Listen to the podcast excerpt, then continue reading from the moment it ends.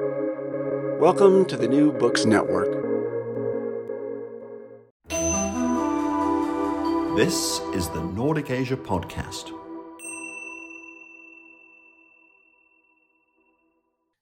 Welcome to the Nordic Asia Podcast, a collaboration sharing expertise on Asia across the Nordic region.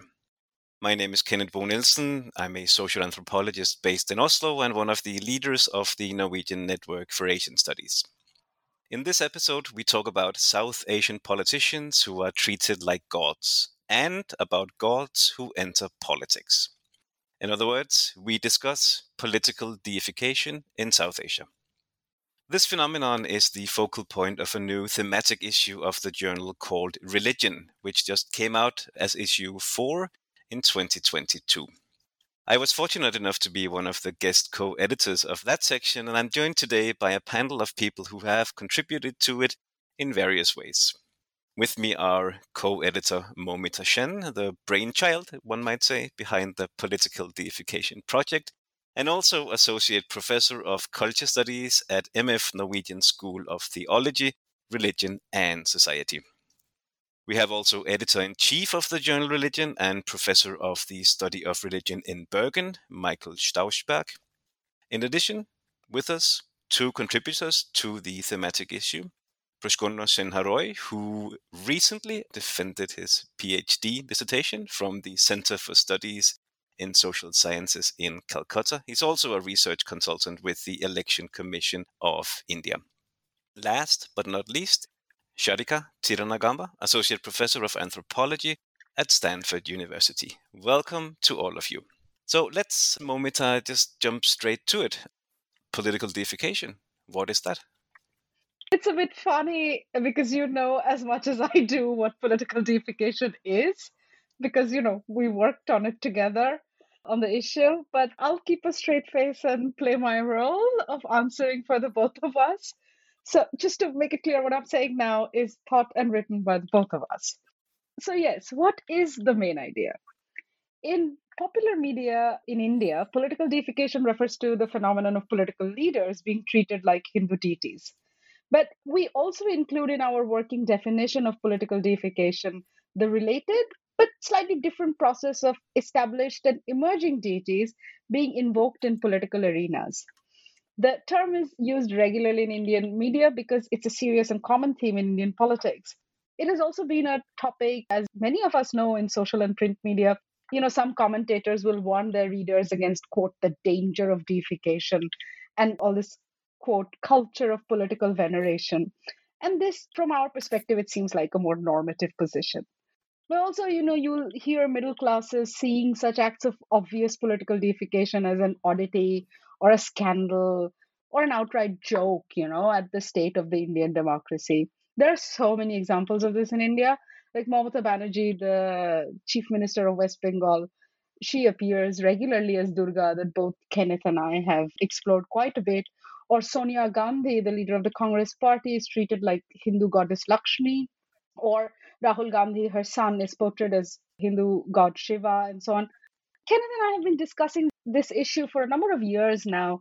We organized this conference, as Kenneth said, in Calcutta, and then we began putting together this fantastic edited collection, which we are about to learn more about.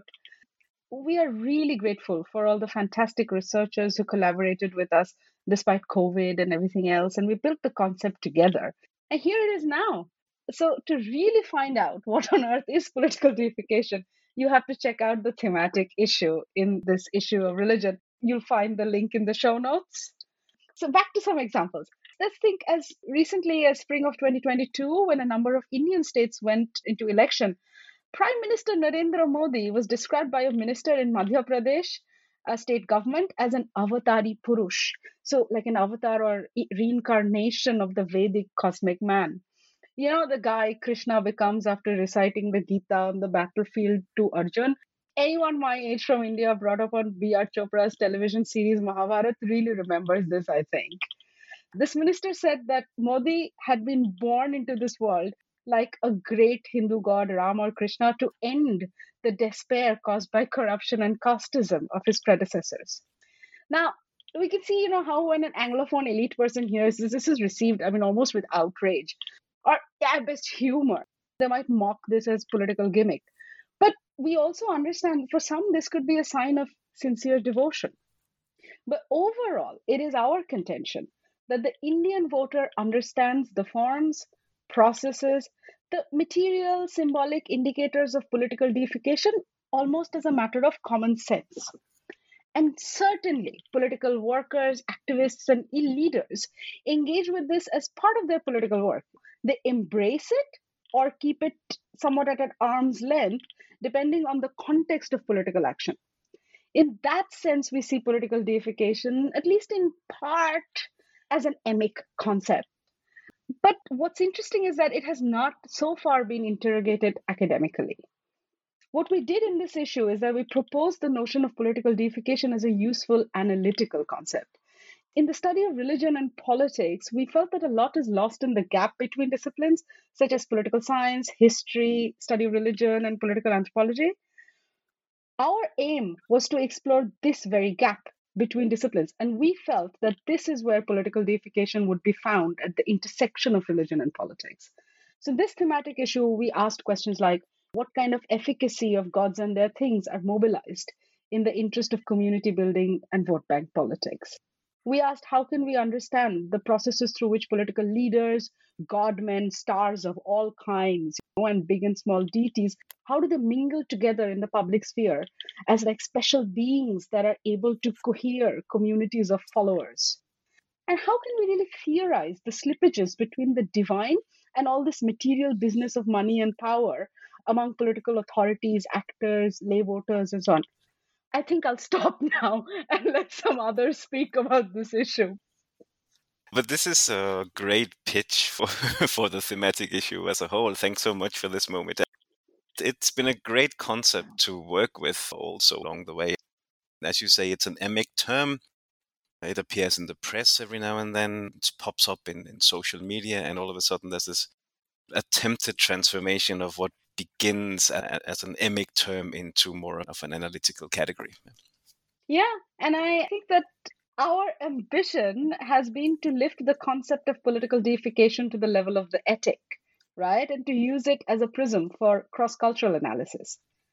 So I feel like what we were most occupied with is not so much what political deification is or means, but rather to understand comparatively what political deification does that is what is it productive of? And that's also what our collaborating authors made us think about. So basically we were more interested in a functionalist definition. And the main argument that runs through the collection of articles is that political deification is fundamentally productive of political communities at different scales. That some forms of political deification operate at the scale of the nation and sovereign authority, then there are other forms which operate at the scale of, let's say, a more localized caste based community within relatively established political orders. And then there are other forms that are scaled in ways that enable people to partake in countercultural formations that work to bring new political communities in opposition to the established order as well. But across all scales, all processes of political deification constitute political communities. I think that's the argument that we have been able to make throughout this issue.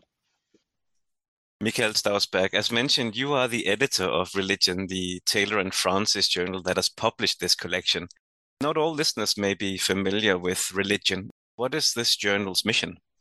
First, thank you for having me. And of course, everybody should have heard about this journal. The journal has been published since 1971 so your thematic issue is issue four in volume 52. The journal started in a period when the study of religion was reinventing itself. It kind of shook off the heritage or the legacy of philosophy and theology or purely textual studies that had dominated the field or some kind of an essentialist phenomenology of religion. So a group of younger scholars in the UK started this journal, which initially was very much run as a collective effort that later became more streamlined into a professional journal. It then internationalized. So the journal soon started to get an American editor and editorial board. And we, the present generation of editors, kind of continue this development. Me being German by nationality, working in Norway on the one side of the ocean, and my co editor, a Canadian, on the other. We are the first ones who are not tied to Britain academically or by nationality. And in recent years, the trend has continued to involve scholarship and scholars from other parts of the world. So we try to expand our reach. So this year, for example, besides your political deification thematic issue, we have two more thematic issues that also have predominantly contributors from the South and from Asia, one on COVID 19 and another thematic issue on emic concepts, that is, concepts emerging from non dominant languages that could potentially enrich our scholarly vocabulary when studying religion. So, this is a short outline of the history, and the journal then has a fairly broad range in terms of theory, method, and cases. And we welcome basically all relevant research that is not tied to normative agendas on how religion should be. I wanted to ask you why you think a collection of papers on political deification was a good match for the journal? We, that is, us editors, the editorial board members who initially read your proposal, and then the readers of the individual contributions welcomed the originality and relevance of the topic and also the range of analytical perspectives that were first promised and then actually also provided. And of course, your proposal resonated with our ongoing initiative uh, to remain committed to um, cross disciplinary work and to feature also the excellent scholarship of colleagues from uh, different parts of the world. If you don't mind me getting just a little bit personal, this is the last question for you before we move on to the other participants when we were first in touch with you about the possibility of perhaps your journal publishing this collection, I remember one email in particular where you warned us to be mindful of the risk of simply ending up with a collection of articles that were, and now I quote by memory, vaguely about religion and politics in South Asia. Probably a very real risk now looking back. Now that we know the final result, did we succeed in this? Well, you think we would have gone for publishing the, the issue if you if if you hadn't? No, really. I mean, this initial suspicion as an editor, you have to be kind of suspicious because often you are getting promised things that then in the end don't really materialize when it comes to thematic issues. But in our case, I think we had a very good and effective and fruitful dialogue first between us in these initial conversations and then between you and the contributors. So one saw things converging in a certain manner then between the referees and the contributors, and in the end, in a final round, also between me and the contributors. So it was kind of an interlocked dialogue that proceeded on different levels. I also began to like this idea of picking a term that originated in a certain context and that initially was one of critique and of a normative agenda, but then reading it in a way against the grain and doing something analytical with it so that it would offer new perspectives on the dynamics of religion and politics in South Asia and maybe even beyond. I do think that was all in all a very productive process. Let's turn now to some of the individual contributions to the thematic issue. Praskanva Sinharay, first of all, congratulations on the successful defense of your PhD only yesterday. Thank you. The PhD is on the Motua, a religious community in, in West Bengal. And this group is also the focal point of your article in this thematic issue.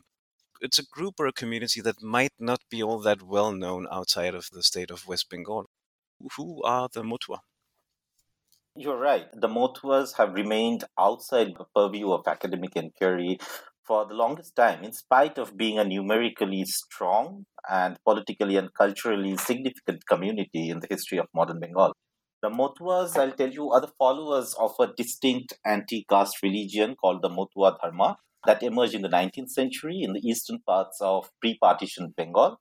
And the religion became extremely popular, uh, particularly among the Namashudras, who are formerly untouchable caste subaltern community within the Hindu society. And the reason behind the popularity of the religion is its egalitarian philosophy and promise of an casteless social religious order. And in fact, the initial mobilization of the Namashudra movement, which we know from Shekhar Bandyopadhyay's work, for example, actually started around this community. And in the recent past, the community has become politically and electorally very important in the state of West Bengal and also in other parts of India. And that's it. I mean, they're emerging political force. What is the importance of Motua symbols in the electoral politics of West Bengal, but also elsewhere? The use of Motua symbols, which I actually concentrate on in developing my article, it's very important in the domain of elections, especially in today's times. And mostly the symbols they use are the images of the two founders of the religion, Harichand and Guruchand Thakur. Especially, it's more important in the areas which are more populated in the districts bordering Bangladesh. This is a very recent phenomenon, let me tell you, and which started since the late 2000s. And 20 years back, the Motua icons were completely unknown to the mainstream politics of the state. It was limited, uh, the consumption of these iconography was limited within the community in their print literature or in their festivals. But now the Motua symbols have a much wider audience the development of this is because of a movement which was led by their main organization called the Motua Mahasangha. And now that the Motuas have become an electorally salient community, that no political party can ignore them. And in fact, political parties across ideological line, as I witnessed during my field work, have started using Motua symbols in their campaigns. So I'll give you one example. Like at present, it's very common during election campaigns to use the images of Harichand and Guruchand Thakur in party posters or banners, or to carry the Motua religious flags in political rallies. Another example, if I can mention, is the recent visit of the Indian Prime Minister Modi to the temple of Harichand Thakur in Bangladesh in 2021, at the time when the West Bengal State Assembly elections was going on. And actually, these examples testify the growing salience of Motua symbols in the domain of politics. You've been working on the Motua for a long time. They are, as we heard before, the subject of your PhD I think it's now at least 10 years ago that I first saw one of your publications on the Motua, a shorter article, I think, in Economic and Political Weekly. So this is clearly something you've been thinking about, uh, working through for at least a decade now. I wanted to ask to what extent this idea of political deification has changed your way of thinking about this community compared to how you've thought about the Motua in some of your earlier work?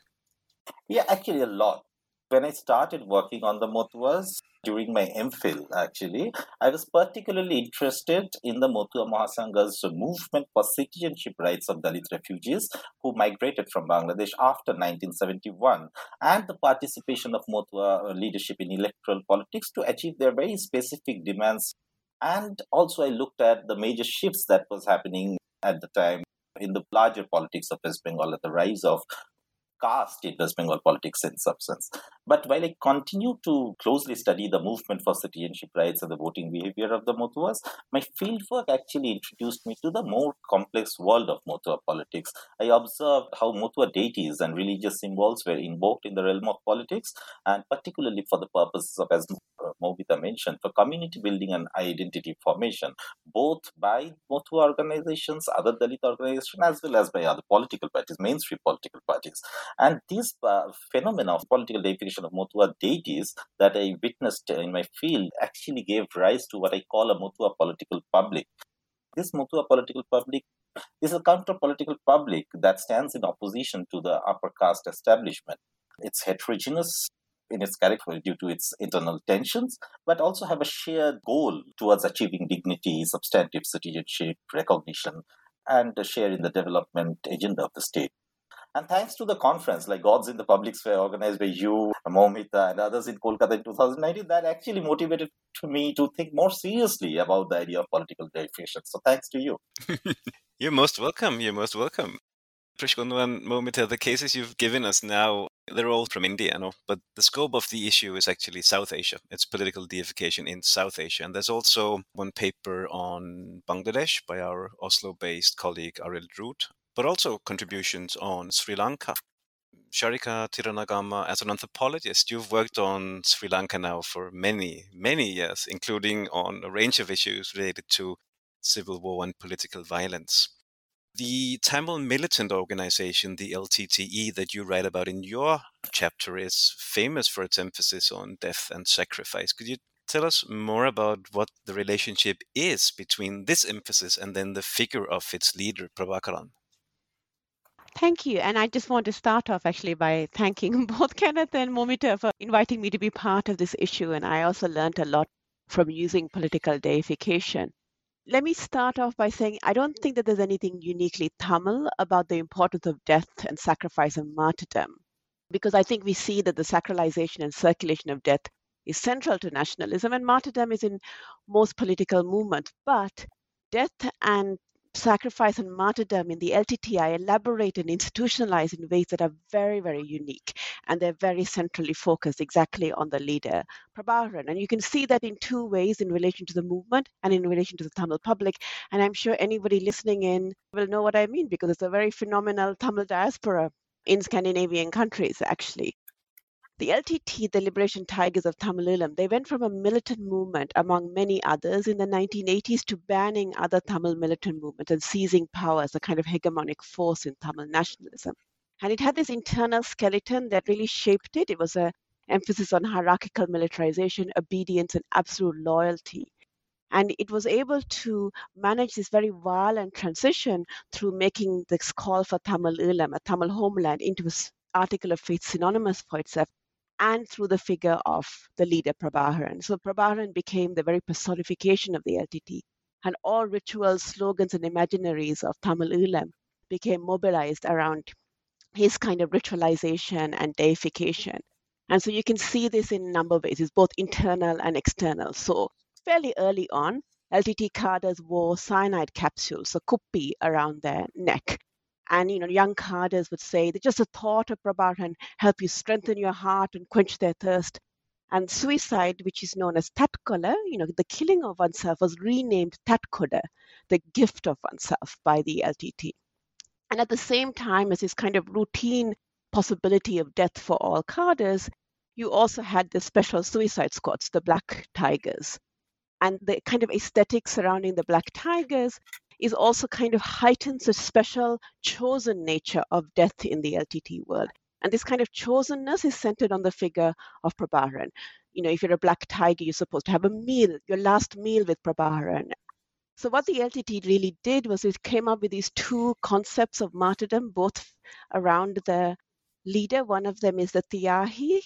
In Tamil, it means abandonment. It's the abandonment of life. You die, both men and women, while killing. And the other concept is a Mavira, the great hero, which actually the Mavira is much more as a popular purchase. And both of them kind of valorize the sacrifice of your life as the heroic act. The death of the self is valorized over the death of the other. And most of this was elaborated after 1990 when the LTT became supreme.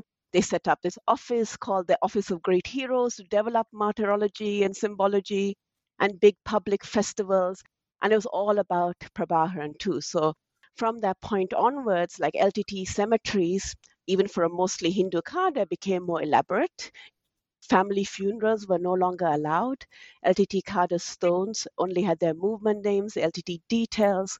And then you had these two big festivals. So internal to LTT territories is the Karampulinal, that's a Black Tigers Day in July. That was never celebrated in the diaspora because obviously it's a celebration of suicide squads but that's a very important festival within ltt territories where you'd have all these posters of all the ltt card the suicide squads and memorials and so on And then Maaviranal, which is very, very big, and that's very well known in the diaspora. too. that's the public festival in November, which is on Prabharan's birthday. And on Maaviranal, families within Sri Lanka were allowed to enter LTT cemeteries because they weren't allowed otherwise. But on those days, they could mourn their lost ones. But all these public occasions centered these martyrs in relation to Prabharan. He would begin the ceremony of Maaviranal. He would light the sacred flame. He would ritually deliver a speech broadcast around the world on LTT TV stations. And the speech was supposed to be like this plan for the year forward. And then, along with this kind of videos of this, which were screened everywhere else, you'd have all this kind of proliferation of aesthetic. Photographs of martyrs, the LTT flag, its colors red and yellow. There are screensavers. You can't imagine how much memorabilia there is, and so much of it, almost all of it, focuses on Prabharan. And these kind of big calendrical public occasions performed the LTT's claim to be Tamil, and to create Tamilness, to create new forms of Tamilness around the organization and around loyalty to the leaders. Prabharan was sanctified as the one who embodies sacrifice and the one who sacrificed for one of the really important things to know about that is that the only martyrs for the LTT, the only death and sacrifice that counted were those who were cadres or associated with the movement. So civilians and those from other movements killed by the state or those the LTT killed couldn't be counted as martyrs because you had to die sacrificing for Prabharan. And that's very different. In Palestine, for example, anybody who dies as a result of Israeli state action is a martyr. But that was never the case for the LTT. They controlled it around sacrificing for Prabharan. And one of the interesting things you see after the end of the war and basically the killing of Prabharan by the Sri Lankan state is that for the first time you really see Tamil media in the last 10 years talking about civilians who died at the end of the war as martyrs. That's a very new use of actually understanding martyrdom as it applies to the ordinary Tamil public, not only to the LTT cadres. What do you think the lasting impact of the political deification of Prabhakaran, even after his death, is going to be? It's quite phenomenal. I began the article I did for your special issue by recounting how I was at a Catholic Mass and I was kneeling and listening to the sermon, and then the priest spoke of Jesus as Talavar. Now, Talavar, for everyone who knows, is a Tamil word for leader, but is what Tamils call Prabharan. and I was listening to thinking, okay, so what does it mean to call Jesus after the name that everybody thinks of for Prabharan?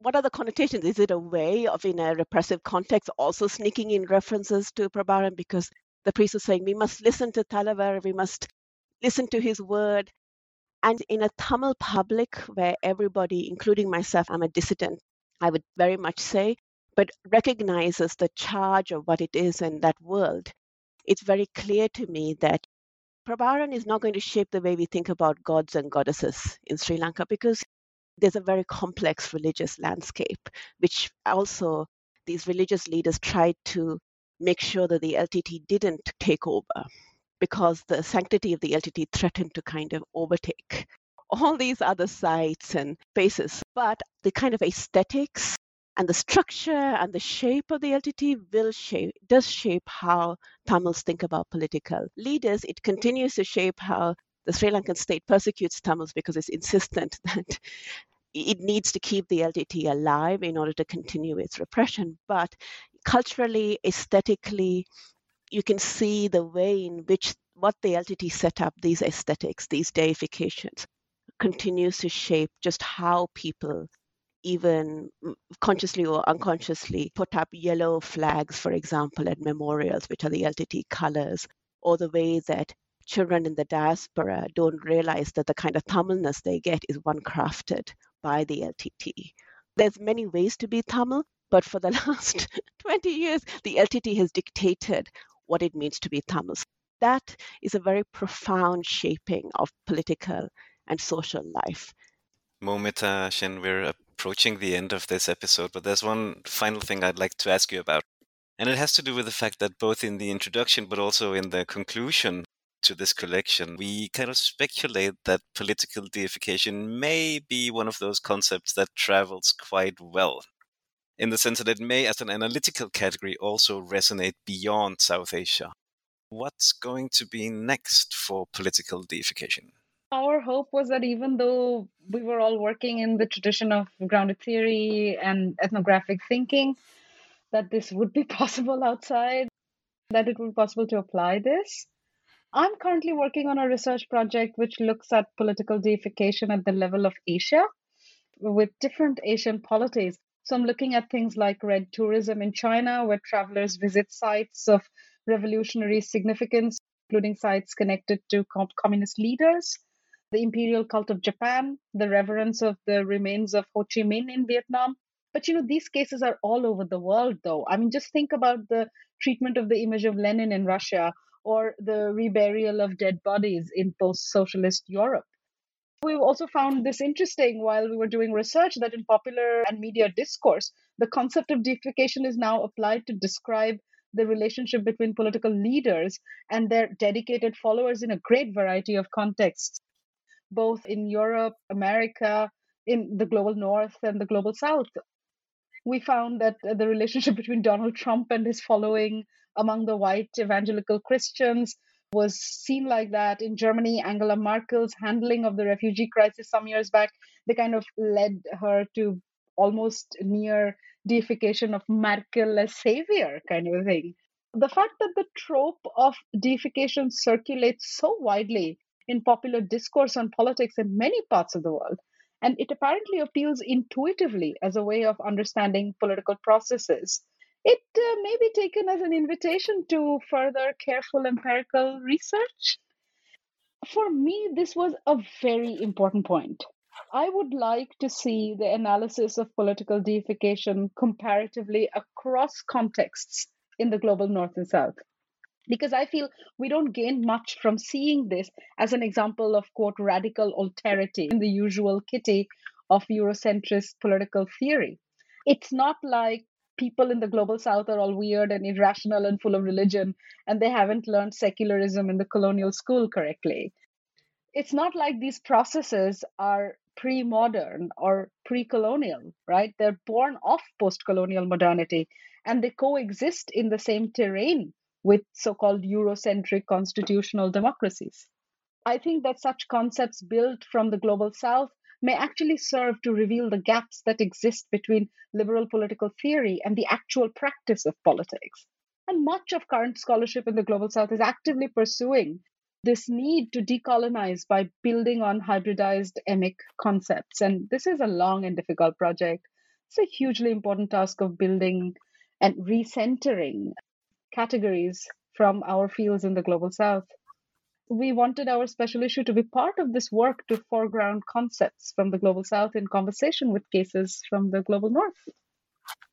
Moumita Sen, Michael Stausberg, uh, Praskanva Sinharay, and Sharika Thiranagama, thank you all so much for joining me today to talk about political deification in South Asia. You can read more about this in the latest issue of Religion. That's volume 52, number 4, just out fresh off the press. My name is Kenneth Bo Nielsen, and thank you for joining the Nordic Asia podcast showcasing Nordic collaboration in studying Asia. You have been listening to the Nordic Asia podcast.